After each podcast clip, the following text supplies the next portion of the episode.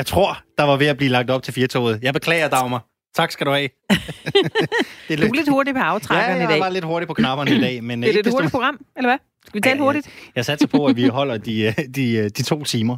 Dagmars intention ja. var god, vi fik den bare ikke ud i radioen. Det, det, her, det er tid til to timer med det eneste tog i Danmark, hvor alle pladser er på uh, første klasse. Og Anna Mette, og Anna Mette, er du sådan en, der har haft en uh, vejbod hjemme uh, i lokalområdet i Vejle engang, ja. og hvor du har solgt lidt det har jeg. Jeg har gjort det utrolig meget i øh, vejboder og alt muligt andet, jeg kunne sælge. Jeg tror, jeg havde et ret øh, udtalt sælgergen, da jeg var barn. Jeg elskede også at lege postkontor. Sådan et, en, et, en, en, en, et spil, man har, hvor man kunne øh, du ved, lege postkontor. Og så kunne man øh, pakke, og ting skulle noteres og sådan nogle ting. Øh, og min øh, stedfar, han, havde en, øh, han har været selvstændig altid. Han har solgt en masse forskellige ting. Og altså, hvis jeg ikke kunne få lov til at modtage en ordre fra nogen, der ringede og skulle have noget af det her øh, fjeldrevstøj, som han havde agenturet på, så var min dag reddet. Nej, hvor skønt. Jo. Så øh, ja, hvad med dig? Jo, altså jeg har også dyrket, øh, jeg har også dyrket vejboden i, øh, i en lille øh, årgang af mit liv. Øh, jeg var bare ikke særlig god til det. Du ved, jeg solgte ud af det legetøj, ja. jeg ikke længere gad. Ja. Og jeg synes, jeg havde sat priserne sådan rimelig øh, fornuftigt. Ja. Og jeg fik øh, også solgt ud. Men da dagen var omme, så fortrød jeg noget af det, jeg havde solgt. Og så måtte jeg jo ligesom opsøge øh, de øh, gode børn i lokalområdet, der købte det tilbage ja. til en højere pris, end jeg havde solgt det for. Så jeg har ikke rigtig været en god forretningsmand der. Ja, men altså, særligt, jeg, jeg, skulle købe en, øh, jeg skulle købe sådan en modelbil af en, øh, af en Jaguar XK8, sådan en sportsvogn tilbage, jeg havde solgt. Den er fed. Og så tænkte jeg, at det er, det, det er, er faktisk ked af, at jeg har solgt så måtte jeg lige købe den tilbage for 50 kroner mere, end jeg havde solgt den for, ikke? Ej, det er surt, det der. Ja, der er ikke så du, nogen, ikke, der, der, der er ikke, du er ikke businessman? Der er ikke gået en uh, stor forretningsmand uh, tabt i mig. Nej. Lad os sige det på, uh, på den måde. Mm. Og det er måske meget godt, at jeg uh, ikke har kastet mig ud i uh, iværksætteri. Hvad der er mindre godt, det er, at der er mange andre, der også tøver med at kaste sig ud i det. Der er nemlig blevet mm. færre uh, iværksættere og selvstændige siden finanskrisen, mm. viser nye tal, som Berlingske har offentliggjort. Og øh, vi prøver at dykke lidt ned i dag i ja. øh, det her iværksættermarked. Høre, hvad er der af udfordringer, hvordan er det at komme i gang? Vi skal mm. tale med nogen, der er relativt nye, men vi skal også tale med nogen, der øh, har klaret det første lange seje træk. Ja. Og det gør vi øh, her øh, lidt senere i øh, programmet. Vi skal også igen i dag en øh, tur til USA. Det er jo nærmest blevet øh, tradition her i programmet, at vi holder lidt øje med, hvad der sker derovre øh, på den anden side Ja. Og øh, grund til, at vi skal til USA i dag, er jo, som mange sikkert har opdaget, at Trump altså er blevet frifundet i rigsretssagen. Det er det.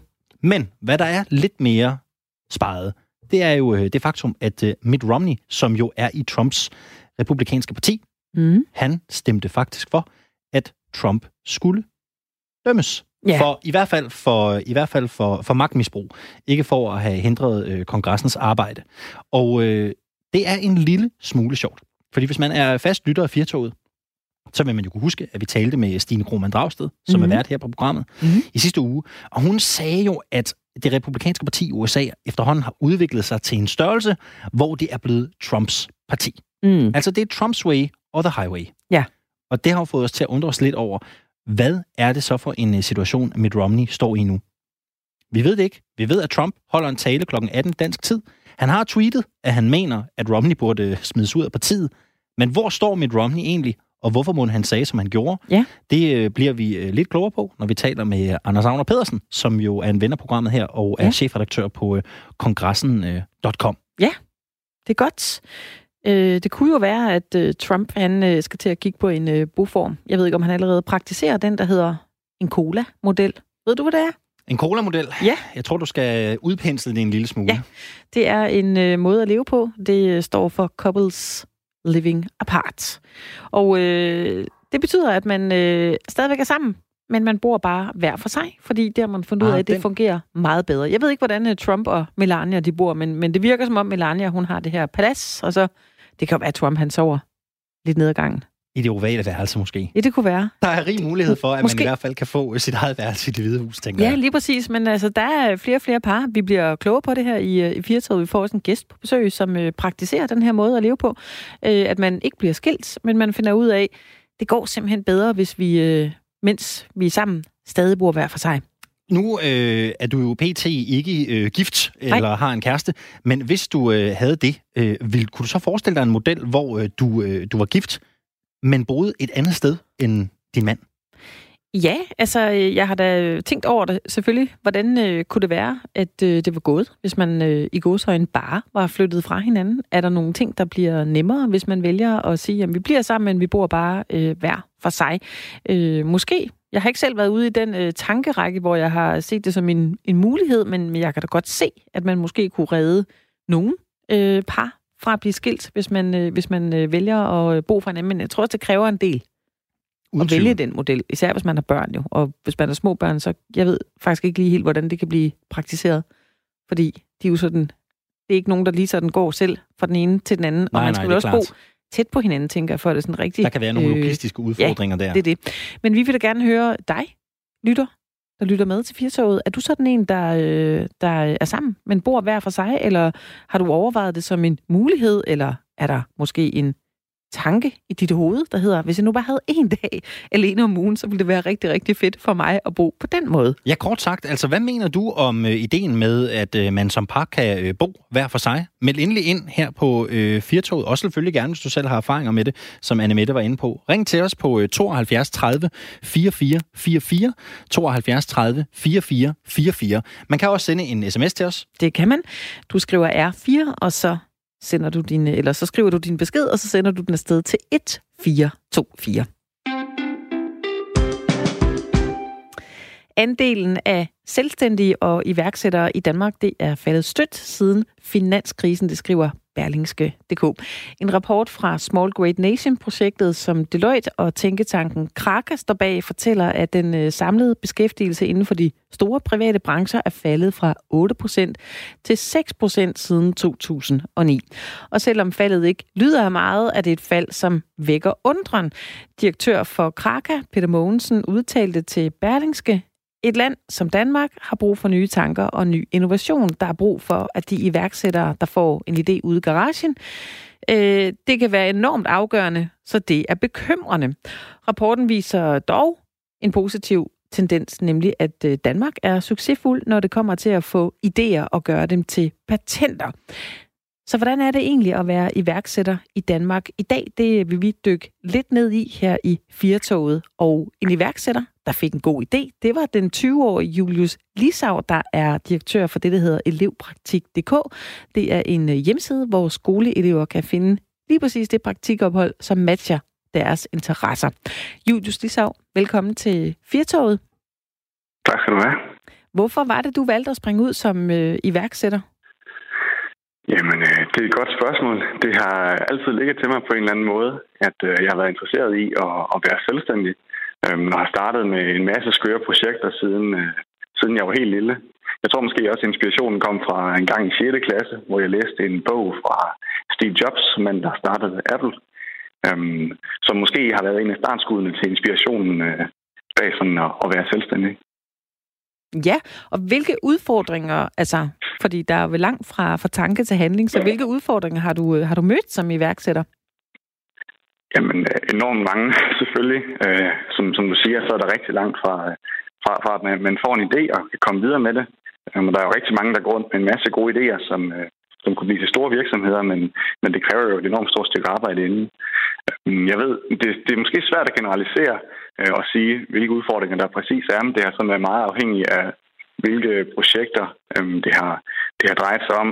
Lige nu her i forhold til, til elevpraktik, der er udfordringen jo, at når man driver en virksomhed, så laver man alting selv.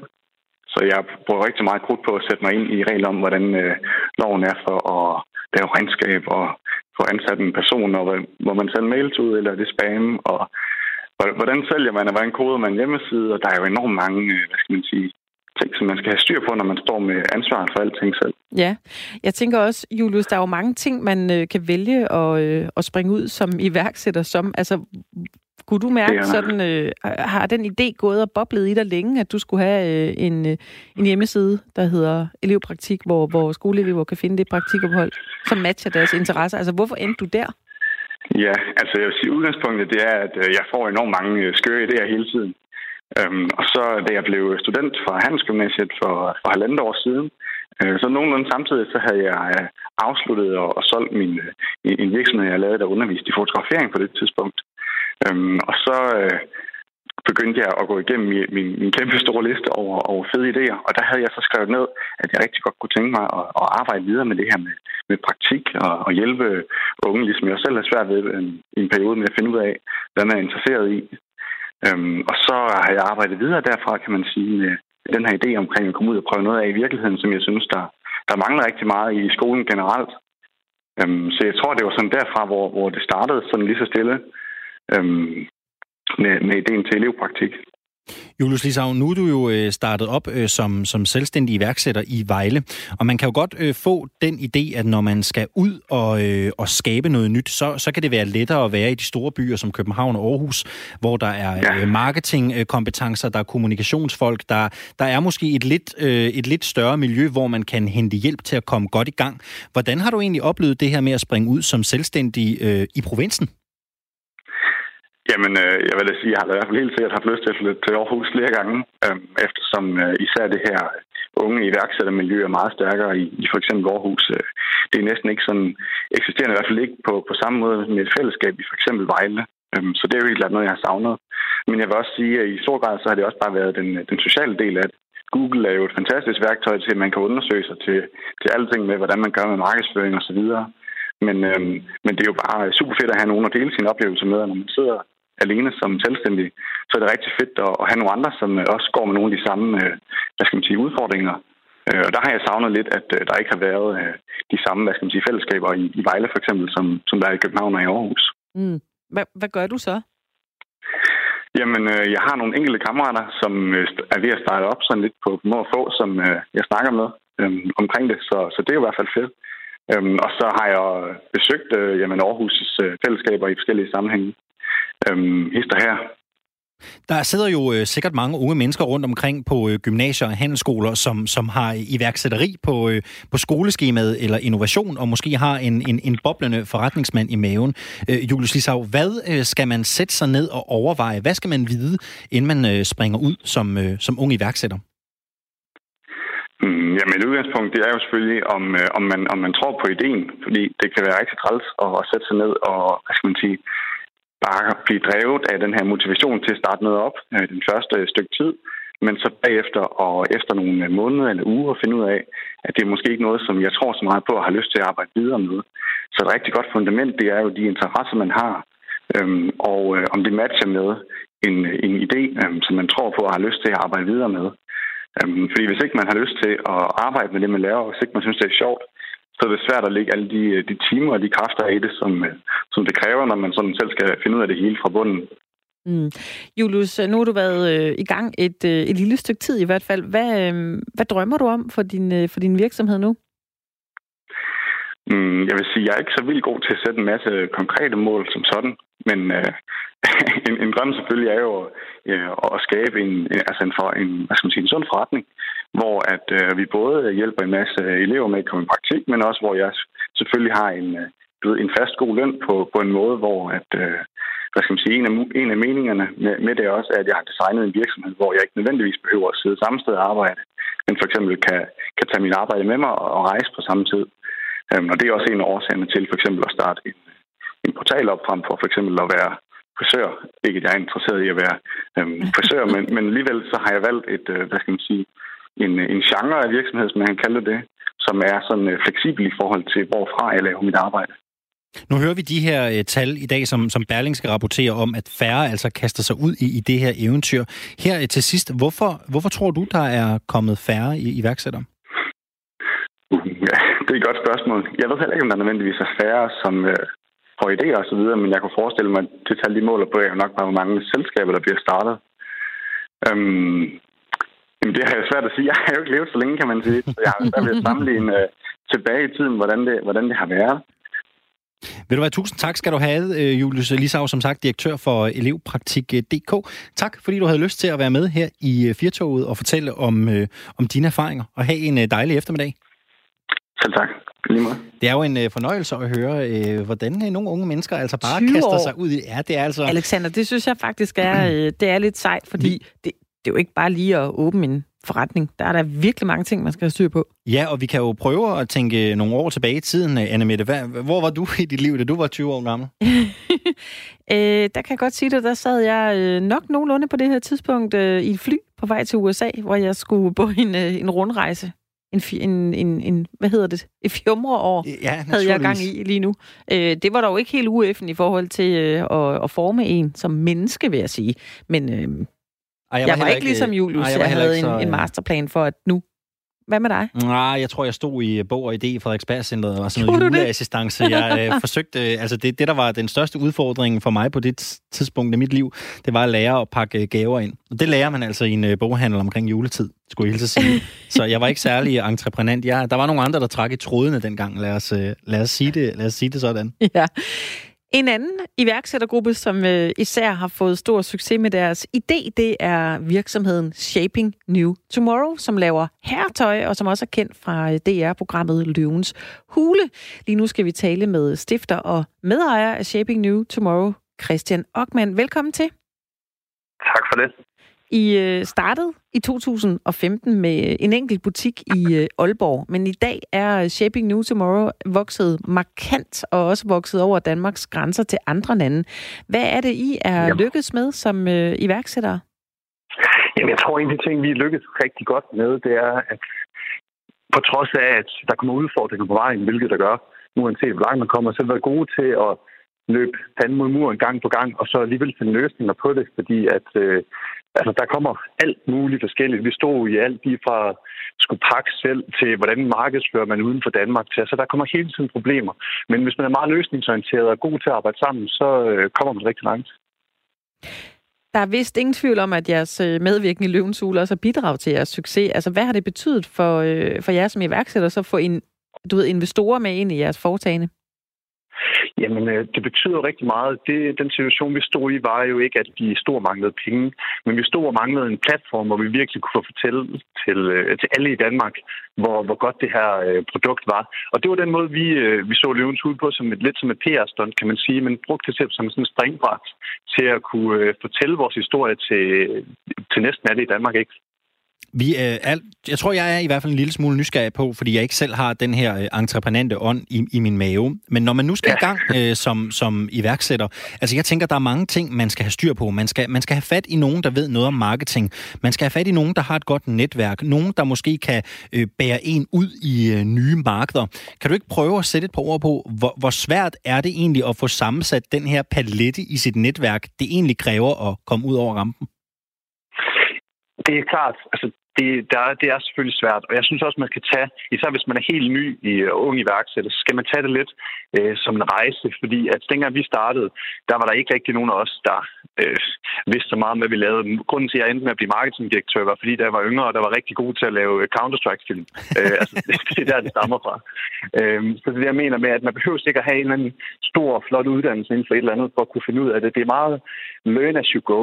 Uh, vi havde stor succes med at sætte team sammen sammen med, at øh, vi var tre barndomsvenner, hvor at vi havde nogle forskellige gode kompetencer, som supporterede hinanden rigtig godt. Og det gjorde altså, at, at vi ligesom fandt vores øh, roller øh, sammen. Og, øh, og så en af de ting, vi har været gode til, det er at at spørge om hjælp udefra. Jeg vil sige, at i starten der var vi ikke så gode til det, men det, man oplever i den danske iværksætterkultur og generelt øh, folk i Danmark, det er, at folk de vil faktisk gerne hjælpe. Hvis man har en god idé, og øh, man virkelig brænder for det, så er der altså rigtig mange, der gerne vil hjælpe og komme med noget sparring ganske gratis. Hvis vi lige sådan øh, zoomer lidt ud, hvordan synes du så øh, vilkårene for iværksættere er i Danmark? Ja, men jeg synes, det er et svært spørgsmål. Ikke? Øhm, den måde, vi har oplevet det på, det er, at, at at, de, at vilkårene egentlig har været rigtig gode, fordi at vi startede, dengang vi var i gang med at studere. Og i Danmark, der har vi det jo så, så rart, at vi mens vi studerer for, øh, for SU. Så vi brugte egentlig den her SU her til at ligesom være vores levebrød de første tre år af virksomheden, hvor vi ikke fik noget løn. Og det gjorde, at vi kunne bruge alle penge, vi tjente i virksomheden på at reinvestere det. For jeg kan lige så godt sige nu, at hvis vi ikke havde gjort det på den måde at skulle have løn fra start, så er jeg ikke sikker på, at Shaping New Tomorrow har været der den dag i dag. Øhm, derudover så er der en masse tilbud øh, med forskellige fonde, hvor man kan få øh, op til 50-60.000, tror jeg, øh, ved egentlig bare møde op og fortælle sin idé, og de ligesom tror på den, og så skal man egentlig ikke gøre så meget mere end det. Så jeg synes egentlig, at overordnet set er, at vilkårene gode, også fordi vi har det så godt i Danmark. Men det er klart, øh, der er altid der er ting, man kan, man kan pille ved at sige, at det her det vil gøre, at det var endnu bedre. Nu øh, tænker jeg, at I er jo sådan et, et, et brand, som, som er svære at komme udenom. Man møder jer øh, tit. Øh, jeg synes i hvert fald, hvis jeg går på Facebook, og jeg ved ikke, hvordan algoritmerne fungerer, men I, I dukker på en eller anden måde altid op i, i mit feed. Altså, hvad er, mm. øh, hvad er målet for Shaping New Tomorrow? Hvor er det, I, øh, I gerne vil hen? Jamen, det, det er ikke nogen hemmelighed, at målet det er, at vi skal, vi skal være et stort internationalt brand med, øh, med butikker i alle større byer i Europa, og, og målet er selvfølgelig også at komme til Asien og USA, men vi tager det et skridt ad gangen, men øh, det er at blive et stort internationalt brand. Og hvor langt, hvor langt er, der, øh, er der derhen? Der, jeg vil sige, uden for Europas grænser, der er langt. Øhm, men når jeg, når jeg siger langt, så, så er det inden for en overrække, måske fem år. Altså der er målsætningen, at vi både er i Asien og USA. Men lige nu der er det store fokus på, øh, på resten af Europa, hvor vi især fokuserer på Tyskland. Lige her til sidst, Christian, øh, har du godt råd, hvis en af vores lyttere skulle gå med en øh, iværksætterdrøm? Ja, Altså, mit bedste råd vil sige, vil være at slå sig sammen med nogen. Øh, nogen, man også godt, man også godt kan lide. Fordi netop som jeg sagde tidligere, det her med at finde team, det er rigtig svært, og det er næsten umuligt at gøre alene, for der er altså så mange opgaver, der skal løses, øh, hvor at man ikke kan være den bedste til det hele. Øh, derudover så er det altså bare noget sjovere at have nogen at græde med, når det går dårligt, og som man kan dele frustrationerne med, og nogen, som man virkelig kan være glad sammen med, når det går godt. Øh, det, det vil være mit øh, råd nummer et. Det er et rigtig, rigtig godt råd. Christian Ockmann, stifter og medejer af Shaping New Tomorrow. Mange tak, fordi du var med her i Firtoget. Velkommen. Det kan være, at øh, der øh, venter et iværksættereventyr for enten øh, du eller jeg på et eller andet tidspunkt i, øh, i vores liv. Ja. Nu har vi da i hvert fald øh, til synligheden fået et lille indblik i, hvordan øh, man kan kaste sig ud i det, og også hvilke, ja. nogle, øh, hvilke nogle udfordringer der er. Jeg synes ja. i hvert fald særligt, det er sejt, når vi lige øh, ser tilbage på Julius Lissau, det der med, at starte som, starte som iværksætter i, i provinsen. Altså, jeg, jeg, jeg tænker bare, og det kan godt være, at det er rent fordom, men, men der må være nogle ekstra udfordringer. Altså, jeg kan huske, at jeg selv har boet på Bornholm, og der talte jeg også med nogle unge iværksættere, og bare det der med at sammensætte sit netværk er jo ekstremt svært, ikke? Fordi kompetencerne og, og de her miljøer, hvor iværksætteriet skyder op, de er jo nogle gange bare tættere på i de større byer. Jo, og som øh, Christian Ockmann jo også lige sagde her, så på den rejse, man er på, når man er iværksætter, så har man altså også brug for nogle øh, mennesker, man øh, kan tale med, og man har et øh, fællesskab med, også når det går dårligt. Man er vel øh, en form for soldaterkammerater, når man øh, begiver sig ud til den rejse her, men øh, man skal da aldrig stoppe sin drøm, hvis man går med den. Radio 4 taler med Danmark. Så kom der en øh, afgørelse i rigsretssagen mod øh, Trump. Som mange havde forventet, så er øh, præsident Donald Trump blevet frikendt for anklagerne om magtmisbrug af sit uh, præsidentsembede. 53 stemte for en frikendelse, og 47 stemte for at få ham dømt. Og det kan være, at vi lige skal uh, opdate, hvad det egentlig er, han har været anklaget for. Fordi konkret så var Trump anklaget for i en øh, telefonsamtale med Ukraines øh, præsident Volodymyr Zelensky at have bedt øh, den ukrainske præsident om at have efterforsket demokraten Joe Biden og dennes søn Hunter Biden, som har siddet i bestyrelsen for det ukrainske energiselskab Burisma fra 2014 til 2019. Hvad der måske Annemette, var mest opsigtsvækkende ved afstemningen i går, det var, at en af republikanernes egne faktisk valgte at stemme imod Donald Trump, nemlig Mitt Romney. Han mener, at Trump er skyldig i øh, magtmisbrug, men ikke skyldig i at have hindret kongressens arbejde. God eftermiddag og velkommen til dig, Anders Savner. God eftermiddag. Du er chefredaktør på kongressen.com, der beskæftiger sig med øh, amerikansk politik. Lad os først lige dvæle ved frikendelsen. Oven på det, vi har set i øh, de sidste godt tre uger, så var det vel ikke den helt store overraskelse, at Trump blev frifundet?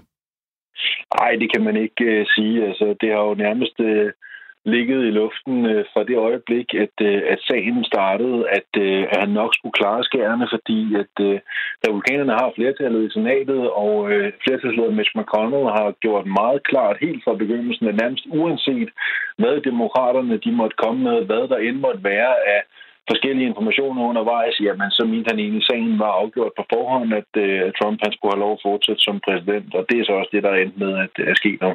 Man kan jo godt sidde her i Danmark og undre sig lidt over, at, at når det hele så nærmest er så orkestreret og aftalt på, på forhånd, hvorfor går man så overhovedet ind i sådan en rigsretssag her?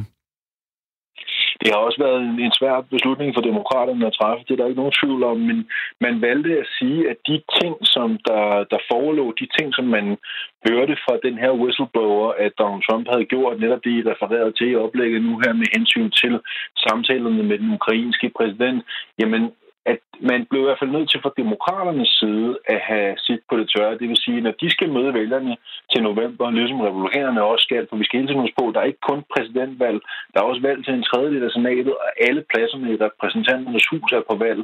Så når demokraterne skal ud og møde amerikanerne til november, så vil de i hvert fald kunne stille sig op over for deres vælgere og sige til dem, prøv at høre, vi passer vores arbejde. Vi har gjort det, som øh, forfatningen tilskriver også gøre, nemlig at stille præsidenten til regnskab, når han forbryder sig imod, imod de love og de regler, som øh, en præsident skal følge. Implicit vil de så også stille sig op og sige til vælgerne, det gør republikanerne ikke, og det er derfor, at øh, man hellere skulle stemme demokratisk end republikansk. Men det er klart, sagen er da ikke kørt, sådan som demokraternes ledelse havde håbet, fordi når de ikke engang kunne få lov at indkalde vidner, øh, det fik republikanerne jo også forhindret, øh, blev, blev muligt, jamen så er det klart, så er sagen øh, blevet noget af en ekspeditionssag, og det havde de da håbet, at de kunne, øh, at de kunne have undgået. Men øh, det er jo derfor, de har valgt at gøre det, og det, øh, det er så også det, der er bundet nu, hvorfor at, øh, de prøver at lave efterspillet nu, der hedder, at øh, der kan I bare se, kære venner, øh, I er nødt til at stemme demokratisk, fordi øh, republikanerne de har tydeligvis ikke tænkt sig at øh, holde landets love. Det viser rigsretssagen. Det er det argument, de prøver at køre videre med nu. Lad os prøve at dykke lidt ned i øh, det, der skete i går, nemlig øh, Mitt Romneys øh, stemme mod Trump. Han tager bladet fra munden i går, og han øh, stemmer altså mod øh, Donald Trump. Han mener, som tidligere nævnt, at han bør dømmes for, for magtmisbrug øh, og siger følgende. Øh, det er mit livs sværeste beslutning. Øh, der har ikke været noget tilsvarende, men jeg handler efter, hvad mit hjerte og min samvittighed byder mig. Jeg tror på Gud, og jeg tror på, at det er min største moralske forpligtelse. Hvor exceptionelt er det, at en af Trumps egne stemmer imod ham? Ja, det er jo faktisk øh, ikke hverdagskost, øh, selvom at man måske nok godt kan finde republikanerne, der ikke bryder sig om Trump, især hvis man øh, slukker båndoptageren og lader dem tale til baggrund i stedet for at tale til citat, så er de jo til at finde øh, de her folk. Og det er jo ikke nogen hemmelighed, at Mitt Romney han absolut ikke hører til Trumps største fans. Allerede tilbage i præsidentvalgkampen i 2016, da Trump han var kandidat, der skældte Romney ham jo huden fuld og sagde jo en masse ting om Trump, som bestemt ikke var særlig pæne, og som også gjorde, at Trump han øh, og helt op i det røde felt. Siden da har luften mellem de to været ret kølig, for at sige det mildt. Øh, Romney er jo sådan nu senator for Utah, og øh, har jo så valgt at gøre det, som demokraterne håbede, at flere end kun øh, han ville gøre, nemlig at, øh, at øh, vende sig imod øh, mod den republikanske præsident. Man kan så sige, det med Romney han, øh, han gør her, det er også det, der lige er stænket af malurt i Trumps bager i forhold til rigsretssagen, fordi det er klart, Trump havde håbet på, og det havde Mitch McConnell også, altså senatets øh, republikanske leder, at man kunne øh, gå ud med fortællingen, den klare, rene fortælling her, efter sagen var afsluttet, og sige til amerikanerne og sige til den republikanske base i særdeleshed, at det her var et rent partidrevet øh, nummer fra demokraternes side, og det er også derfor, det kun var demokrater, der stemte for at fjerne Donald Trump. Det kan man ikke nu, hvor at Mitt Romney han er med i, øh, i gruppen, af, som, som ønskede at få Trump afsat. Og det er klart, det kommer de til at køre på, øh, demokraterne frem mod valget til november. Netop det her med, at der i hvert fald var én republikaner, som så lyset. Man taler jo om, at øh, det republik republikanske parti er blevet Trumps parti. Det er, er Trumps way og the highway. Hvad kommer det her til at betyde for Romneys position i det republikanske parti? Altså, man kan sige, han, øh, han har i forvejen været et godt stykke væk fra sådan, magtens inderste cirkler, siden at øh, Trump han overtog ledelsen her i forbindelse med præsidentvalgsejren øh, i 2016. Og øh, de var ikke på julekort i forvejen, Trump og Mitt Romney, og det, øh, det kan man sige, det kommer de i hvert fald heller ikke øh, med det, der er sket nu. Det er klart, Romney bliver udsat for massiv kritik fra det republikanske øh, bagland nu, og fra ledelsen også Altså, de gør virkelig, hvad de kan for at øh, for hamre og banke på ham og fortælle, hvor forkert de synes, det han har gjort er, hvor uenige de er med ham, og hvor meget der er, han ikke forstår. Omvendt kan man sige, at demokraterne, de hylder ham. Det hjælper ham godt nok ikke så frygtelig meget i forhold til hans position i det republikanske parti.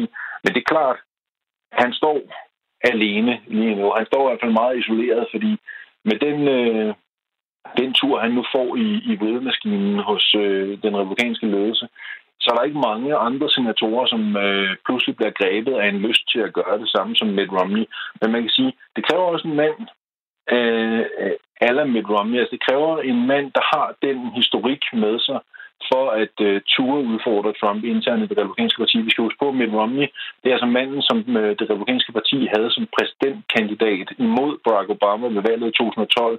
Det er en mangeårig erfaren politiker, og det er også en politiker, som er øh, sige, i slutningen af sin karriere. Altså, det er jo ikke sådan, at han har 10, 20 eller 30 år foran sig i, i senatet, øh, hans lidt fremskridende alder taget betragtning. Så derfor kan han også gøre det. Han har en, en tilstrækkelig mængde pondus, som han, øh, han kan sætte ind bag den her beslutning. Øh, det havde været sværere for en, en helt nyvalgt senator fra en anden delstat at, øh, at gøre det her. Men Romney han kan, men han er så også den eneste, der har tur at gøre det. Agner, hvis vi prøver at være lidt strategiske. Øh, Mitt Romney har jo refereret utrolig meget til sin, til sin religiøse baggrund i forbindelse med den her stemme. Kan der være nogle strategiske politiske overvejelser bag det, han har gjort? Det er umiddelbart lidt svært at se for sig, at Mitt Romney han vil bruge det her til andet, end, øh, end det han nu har gjort, nemlig at udstille den uenighed, der er mellem ham og Trump. Fordi der er jo selvfølgelig nogen, der spekulerer i, at det her startskud til, at Mitt Romney han udfordrer Trump internt i 2020, det er der ikke umiddelbart lige noget, der, der tyder på. Det er der jo selvfølgelig mange, der håber øh, i det republikanske, eller især i det demokratiske bagland, fordi det betyder jo, at, øh, at partiet måske kunne splitte en lille smule, og det vil gøre det noget nemmere for demokraterne at tilbageråbe nøglerne til det hvide hus. Men man kan sige, det er ikke nogen hemmelighed, at Mitt Romney er en meget religiøs mand, og han er en moralsk øh, herre. Det, øh, det har han også øh, ved talrige lejligheder givet udtryk for i, i både i, i 12-valgkampen, men også i det hele taget i sit politiske virke, er det et, kendt faktum, at religion virkelig er noget, der fylder meget hos ham. Og, og det er jo også det, han lagde vægt på i den tale, han holdt på senatsgulvet i går. Men man kan sige, det er klart, det sætter gang i nogle øh, spekulationer, det sætter måske også gang i nogle illusioner, fordi det virker ikke så sandsynligt på nuværende tidspunkt, at Mitt Romney han skulle have lyst til at, øh, til at udfordre Trump, øh, selvom det selvfølgelig er det, der er nogen, der begynder at spekulere i, om det her kunne være startskuddet til. Trump han udtaler sig jo først øh, officielt om den her afgørelse øh, ved, et, øh, ved et møde her kl. 18 dansk tid. Han har allerede, øh, som vi jo kender Trump, været på øh, Twitter, hvor han har skrevet, at, at Mitt Romney øh, bør smides ud af partiet. Altså, er det en, hvordan er det blevet modtaget? Er det en, er det en reel mulighed? Ej, det er jo ikke helt Trump, der bestemmer det alene, selvom han sikkert godt kunne tænke sig, at måske endda også tror det. Men man kan sige, der har jo været eksempler tidligere på, at når enkelte partimedlemmer har trodset Trump, jamen så er deres øh, delstatspolitiske gerning også blevet noget mere besværlig. Altså det seneste eksempel, vi har set, det er en ung fyr, der hedder Justin Amash fra, fra en, øh, en valgkreds i Michigan. Han er medlem af repræsentanternes hus. Han var den eneste, dengang rigsretssagen skulle til at starte, som gik ud og sagde, han synes faktisk, det lød meget fornuftigt, at man øh, fik det her øh, undersøgt ved en rigsretssag. Og øh, der gik det ellers stærkt derfra. Først når blev Trump stiktosset, og øh, den republikanske ledelse på Capitol Hill blev også meget, meget vrede på, på Amash. Dernæst så begyndte presset hjemme i delstaten, fordi en af de store familier i Michigan, det er DeVos-familien. Og Betsy DeVos, en af familiens øh, fremtrædende kvinder, hun er en del af Trumps øh, ministerhold. Hun er uddannelsesminister, og de er store donorer til den republikanske partikasse i Michigan. De sagde så øh, til den republikanske ledelse i delstaten, jamen øh, så længe det er ham der, som er kandidat, så er pengekassen lukket. Hvorefter at øh, det republikanske partiapparat i Michigan stillede sig hen til Amash og sagde, ved du hvad, øh, vi bliver nok nødt til at kigge os om efter en anden kandidat. Øh, næste gang kan det i hvert fald ikke være dig, fordi øh, det, det har vi simpelthen ikke råd til. Og øh, så måtte han i første omgang ændre til, at han stod registreret fra at være republikaner til at være uafhængig, og nu har han så meddelt, at han ikke genopstiller her ved, ved det næste valg her i 2020. Så det kan godt gå stærkt, men der er også forskel på, om man er Justin Amash i Michigan, eller om man er Mitt Romney i Utah. Men det er klart, der vil der komme et pres fra Trump, og der vil komme et pres fra den republikanske ledelse for at se, om man på en eller anden person kan gøre lyd og sur for Mitt Romney, fordi de synes absolut ikke, de skylder ham noget efter det, der skete i går. Nu har Romney taget bladet øh, fra munden. Jeg kan næsten regne ud øh, på den karakteristik, øh, du giver af øh, det republikanske parti, at vi kan ikke forvente, at der er andre, der kommer til at melde sig i koret, at der er flere, der åbner op for en, for en øh, Trump-kritik her efterfølgende. Nej, for det er jo næsten det samme som, at man øh, stiller sig hen ved siden af Romney og øh, siger, I må også gerne slå på mig. Øh, det, øh, det er meget svært at se for sig, at nogle politikere skulle have lyst til det, fordi sandheden er også, apropos øh, pointen, som, øh, som I selv var inde på lidt før, nemlig det her med, at det virkelig er Trumps parti nu. Man slår sig ganske gevaldigt som republikansk politiker, hvis man går imod Trump. Øh, jeg talte med, med to senatorer, to republikanske senatorer for, et halv, for halvandet år siden, Jeff Flake fra Arizona og Bob Corker fra Tennessee, de var på besøg i Danmark og besøgte øh, vores øh, statsminister på tidspunkt, Lars Løkke, ude på Marienborg. Der stod jeg og talte med dem ude på gårdspladsen, efter at de havde holdt møde med, øh, med statsministeren, og snakkede med dem om det her med, at de to på det tidspunkt var de eneste sådan udtalte republikanske kritikere af Donald Trump, hvorefter at Jeff Flake, han øh, fuldstændig uden at tøve øh, på mit spørgsmål om, hvorfor det kun er jer to, siger jeg, jamen det er fordi, vi er de to eneste, der ikke genopstiller. De havde begge to meddelt, at de ikke søgte genvalg ved det midtvejsvalg, vi havde i 2018. De havde derfor ikke noget at miste. Derfor kunne de tale frit. Men alle andre, de dukker hovedet og øh, øh, tænker, at vi må hellere lade være med at gå imod Trump, simpelthen fordi øh, det er sjældent, man slipper rigtig godt fra det som republikansk politiker, hvis man tror sig Trump. Lige her til sidst, uh, Anders Agner, uh, kommer vi til at høre en bred side mod Romney ved, uh, ved Trumps tale her i dag kl. 18? Det kan man da ikke afvise, at han godt kunne finde på. Han er jo normalt øh, ikke en mand, der går i specielt store sko, når først der er nogen, der har kritiseret ham, så skal han helst gerne give igen. Så det kan da ikke afvises, at der lige kommer et par enkelte jabs øh, i, i Romneys retning, men man kan sige, at alene den øh, bredside, som der også lige blev refereret før, der allerede er sendt i, i Romneys retning fra Trumps Twitter-konto, øh, det tror jeg ikke, at Romney han skal regne med bare er, er en enlig svale. Det vil nok med jævne blive noget, som Trump han føler trang til at, øh, at gentage, netop fordi øh, de kunne ikke lide hinanden i forvejen, og øh, at Romney nu har trodset både ham og, øh, og resten af det republikanske parti, det gør ikke Trump i forvejen meget, meget begrænset hjertevarme. Øh, en, øh, det, det, det gør i hvert fald på, på den her måde, at øh, han ikke lust bryder sig bedre om Romney, end han gjorde i forvejen, og det er ganske gensidigt. Så lød ordene fra Anders Agner Pedersen, der altså er chefredaktør på øh, kongressen.com. Tak skal du have, fordi du havde lyst til at være med og øh, gøre os klogere. Det var slet. Og vi bliver lige en lille smule øh, i den her sfære, fordi øh, Mitt Romney, som vi jo øh, hørte omtale lige her før, han forklarede, hvorfor han stemte imod Trump, blandt andet med de her ord, at hans svorne en ed til Gud krævede det af ham, og han understregede, at han er religiøs, og hans tro er en del af ham. Mitt Romney er mormon, og der gik det jo op for os, at den tro, der driver ham så meget, den ved vi egentlig ikke særlig meget om.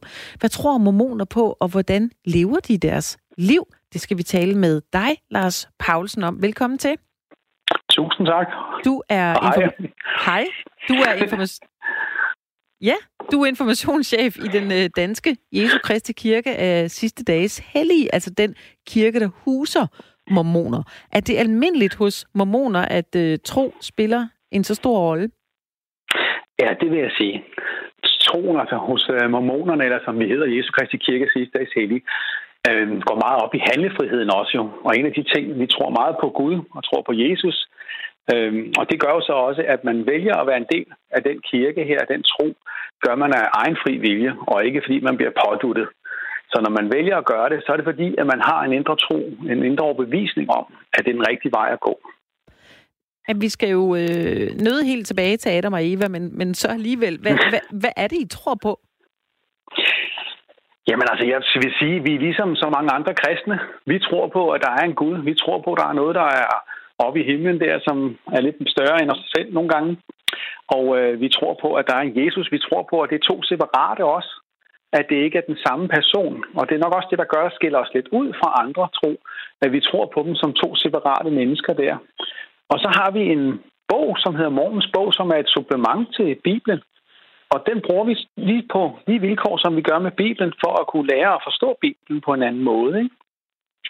Øh, og så tror vi på handlefriheden, og det vil sige, at der er ikke nogen, der vælger at blive medlemmer af Jesu Kristi Kirke sidste dags hellige, uden at de selv ønsker det. Så der er ikke noget med tvang, der tvinger nogen ind i det. Og det er nok også det, den store forskel gør, at det er, at man vælger selv, om man ønsker at være en del af det jo. Og det gør jo så også, at man på den måde træffer nogle valg eller en beslutning om, at det, det er det, man ønsker at gøre. Ikke? Men, men hvor er den, den, den sådan væsentligste forskel i, øh, i jeres tro i forhold til øh, konventionel kristendom? Jeg, jeg tror, at den største forskel, der ligger i den, det er jo netop det der med, at vi, vi skiller os ud med, at vi ikke tror på treenigheden på samme måde. Vi tror på, at de er separate. Og så har vi en bog, som er anderledes, som et supplement til Bibelen, som hedder Mormons bog. Det er øgenavnet også, mormonerne, når man har kaldt os det. Mm. Så det er nok det, der skiller os meget ud. Og så vil jeg så sige, det som der nok gør det, altså nu ved jeg ikke nok om Mitt Romney, jeg kender ham jo heller ikke, men det, der gør det, det er, at hvis, hvis man kommer ned i vores kirke øh, og bliver en del af det, så er det fordi, man har en overbevisning om, at det kunne være en god ting for en selv også jo. Og vi tror meget på familier og holder fast i integriteten af familierne, og også det der med, at man prøver at gøre sit bedste, bedste som menneske. Det vil sige, at vi prøver at være oprigtige, og vi prøver at gøre vores bedste mod andre også. Og det vil sige, at vi vil ikke øh, stå tilbage for på en eller anden måde. Og samtidig skal I huske på, at vi er over 16 millioner medlemmer af kirken, så det er individuelle mennesker over hele verden. Og derfor er det jo også sådan, at der er ikke nogen, der er perfekte på nogen måder. Men man arbejder med at sige, jamen, hvordan kan vi skabe et bedre familieliv, eller hvordan kan jeg skabe nogle bedre omgivelser for mig og mine medmennesker, der er omkring os på den rigtige måde, uden at man nødvendigvis skal gøre det på, på få humbug eller på at snyde sig til noget. Ikke? Ja. I øh, Mormons bog, der står der blandt andet, at øh, USA er det nye Israel, altså hellige land. Tror I også på det her i, i Danmark? Jamen, vi tror på, at USA har noget specielt over sig. Tilbage, når man går tilbage i 1700-tallet, hvor USA begynder at blive etableret, og der sker en masse ting, så er det netop religionsfriheden, som de slår sig på amerikanerne. og det historisk set er det jo også været sådan, at hele vejen frem til 1849, indtil grundvognen, den trådte i kraft, så har man blevet forfulgt, hvis ikke man var medlem af Folkekirken. Og derved er der også mange, der har taget den vej over til USA. Ikke bare af vores religion, men af mange forskellige religioner og, og taget til USA netop for at kunne være der. Så USA har noget specielt over sig med den der religionsfrihed, og den har en frihed til mange andre ting, end vi har så mange andre steder. Altså, der er jo en antagelse om, at, øh, at det at være mormon også betyder øh, flerkoneri, polygami. Ikke? Er, er, det, yeah. er, det, er det tilfældet? Ja, jeg er så glad for, at du spørger mig. Hvis jeg, hvis jeg kom hjem med det, så tror jeg, at min hustru hun smed mig på borden. og det svaret er nej, det er det ikke. Jesu Kristi Kirke er sidste dags hellig, som kirken hedder, praktiserer ikke polygami. Tilbage i 1800-tallet, der havde man det af en del øh, af nogle forskellige årsager, der var dengang hvor der var meget forfølgelse og hvor mange øh, kampe, øh, og derved også var der rigtig mange også mænd, som blev forfulgt på grund af deres religion selv i USA. Øh, og det efterlod også, at der var mange kvinder og det ene og det andet. Så har der været mange årsager til det, øh, og samtidig ønsker man også at gøre op med det, og ligesom sige, hvad er det, vi ønsker at gøre, fordi vi ønsker at være lovlydige borgere også, og indordner sig også under regeringer, eller præsidenter, eller konger, eller hvor vi nu hører til henne. Øh, forstået på den måde, at vi prøver at ønske at gøre det rigtige. Og øh, flerkoneri har man ikke praktiseret i, ja, i flere hundrede år snart, vil jeg næsten sige, ikke siden 1890'erne. Og så det er ikke en del af kirken. Øh, så, så det er nej. Svaret kort er et nej. Det, det må man ikke. Men man hører jo stadigvæk øh, om andre steder i verden, i USA, hvor der har været flere kroneri-skandaler. Hvad, er de så ikke rigtige mormoner, eller hvad? hvordan gør man lige det op? Ja, hvordan gør man det op? For det første skal jeg ikke være dommer. Det får du mig aldrig til at være. Men jeg vil sige til jer, hvis man er medlem af Jesu Kristi Kirke sidste dags hellige, så er man ikke medlem mere, hvis man har flere koner. Så bliver man simpelthen øh, smidt på porten, hvis man kan sige det sådan på en pæn måde. Ikke? Fordi det er ikke noget, vi praktiserer. Øh, så, så, så, det, så det er et nej. Jeg vil sige, at der er nok nogle grupper, som har sprunget ud, men dem skal I nok datere tilbage til 1800-tallet, hvor de springer ud og, og påberåber sig og kalder sig det. Men det, du kan ikke være medlem af Jesu Kristi Kirke sidste dags hellig, ligesom Mitt Romney han er, og have flere kroner. Det, det må man ikke. Så kunne jeg også godt lige tænke mig at dvæle lidt ved øh, det faktum, at I jo er øh, at I jo på mange måder er afholdsfolk. Det vil sige, at der er nul tolerance ja. over for alkohol. Hvad nu, hvis jeg drikker en øl? Bliver jeg smidt ud? Nej, det gør du ikke. Det Men er jo så sådan, det heller ikke rigtig en nul-tolerance helt rigtigt, vel? Jamen, jamen, det er det. Vi sætter en standard, hvor man ønsker, og så siger vi, det, det, det går ud på, det er jo bare, at man ønsker at hjælpe den svageste. Og det gør man bedst ved at sige, at det er fint, så tager vi en nul-tolerance, der ligger på den. Men du vil aldrig nogensinde blive smidt ud af kirken, hvis du drikker. Og heller ikke, hvis du ryger. Så det er der ikke. Der er en frihed til, at du vil gøre det. Hvad så, hvis jeg drikker en øl? Hvad så? så har, har det en konsekvens? Det har en konsekvens for dig selv. Men for kirken vil det ikke blive smidt ud. Hvis du sætter den på spidsen på den måde, det vil det ikke ske. Du vil opleve, at der er rigtig mange medlemmer af kirken, som netop ikke drikker, og som nok heller ikke ryger, fordi de netop har valgt. Det er ligesom at have motion. Jo mere du lever det, jo mere du prøver at praktisere det og gøre de rigtige ting, jo mere efterfølger man også de ting, der ligger i den. Fordi man kan se, at det gavner mig. Så det er lidt mere sådan en åndelig vejledning, end det er en decideret nul-tolerance? Lyder det jo lidt som om. Jamen, der er ingen tvivl om, at man sigter på at, at hjælpe folk. Det er det enkelte menneske. Kirken er til for at hjælpe det enkelte menneske i deres familier eller i deres øh, personlige liv med de ting, de har. Og, og der er det jo klart, at alkohol er desværre også noget af det, der er roden til mange ting, øh, til mange af de onde ting, eller ikke onde ting, det er forkert at sige det, men roden til, til dumme ting nogle gange, ikke? Øh, og derfor er det, at man har valgt en, en nul-tolerance. Men nej, du bliver ikke smidt ud af kirken. Og slet ikke. Lars Pausen, må jeg lige øh, spørge ja. dig sådan helt øh, personligt. Hvorfor ja. øh, er du selv med mormon? Jeg er selv medlem af kirken, egentlig fordi nok er det samme årsag som lidt min mommy, der står op for tingene, fordi jeg kan mærke, at det giver mig en ro og en fred i mit liv. Jeg kan mærke, at det hjælper og gavner mig og styrker mig på mange fronter, både i mit arbejdsliv, men også i mit privatliv, og det værende som far, det værende som ægtemand, der kan jeg mærke, hvor meget det giver mig som menneske at have den tro og, og, og de principper, som der er, øh, hjælper mig i dagligdagen til at blive en bedre person af mig selv.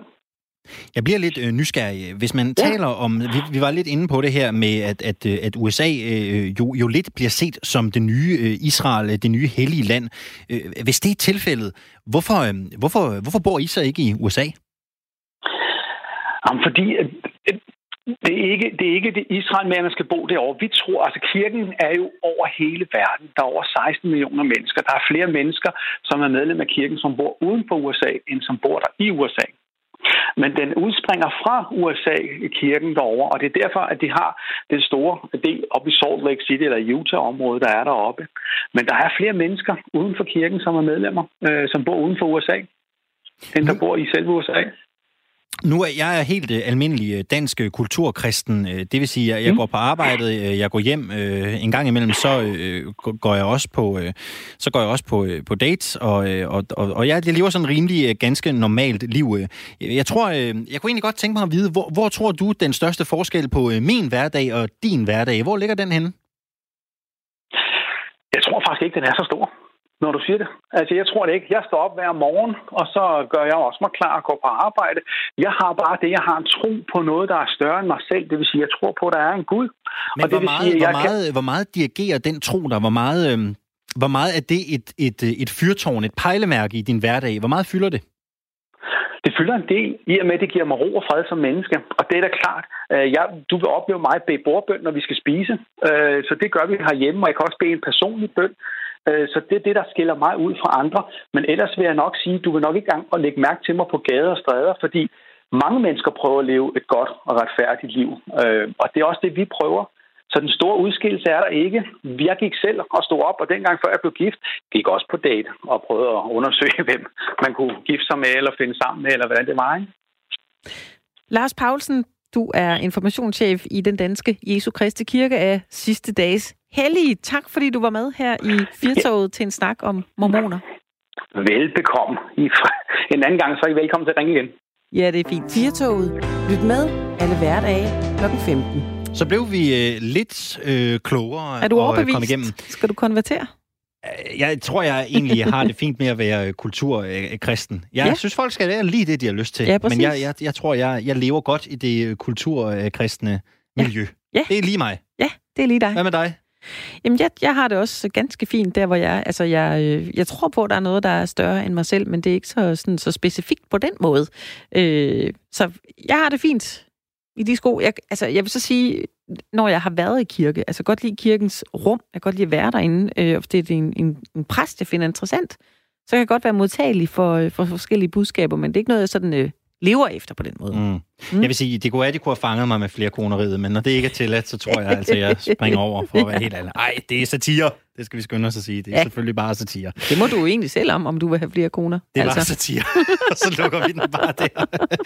Prøv, Annemette, vi spørger jo... Øh, vi har jo selvfølgelig også en opfordring ude hos øh, lytterne øh, i dag. For uanset ja. om man har en kone eller flere, så kan man jo vælge, om man vil bo sammen med dem eller ej. Det er det. Fordi cola-modellen, ja. den øh, breder sig jo frem. Det er, couples fremdrift. living apart. Altså folk, der er par, men øh, vælger at øh, bo øh, hver for sig.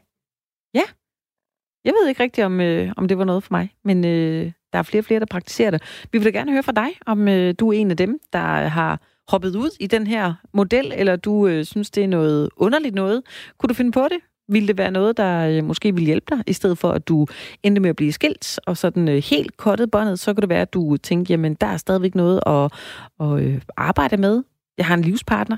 Den livspartner vil jeg gerne beholde, så derfor skal vi så bo hver for sig. Jeg synes faktisk, der er et eller andet appellerende ved den her model. Ja, Jeg synes, Fordi- den kan noget.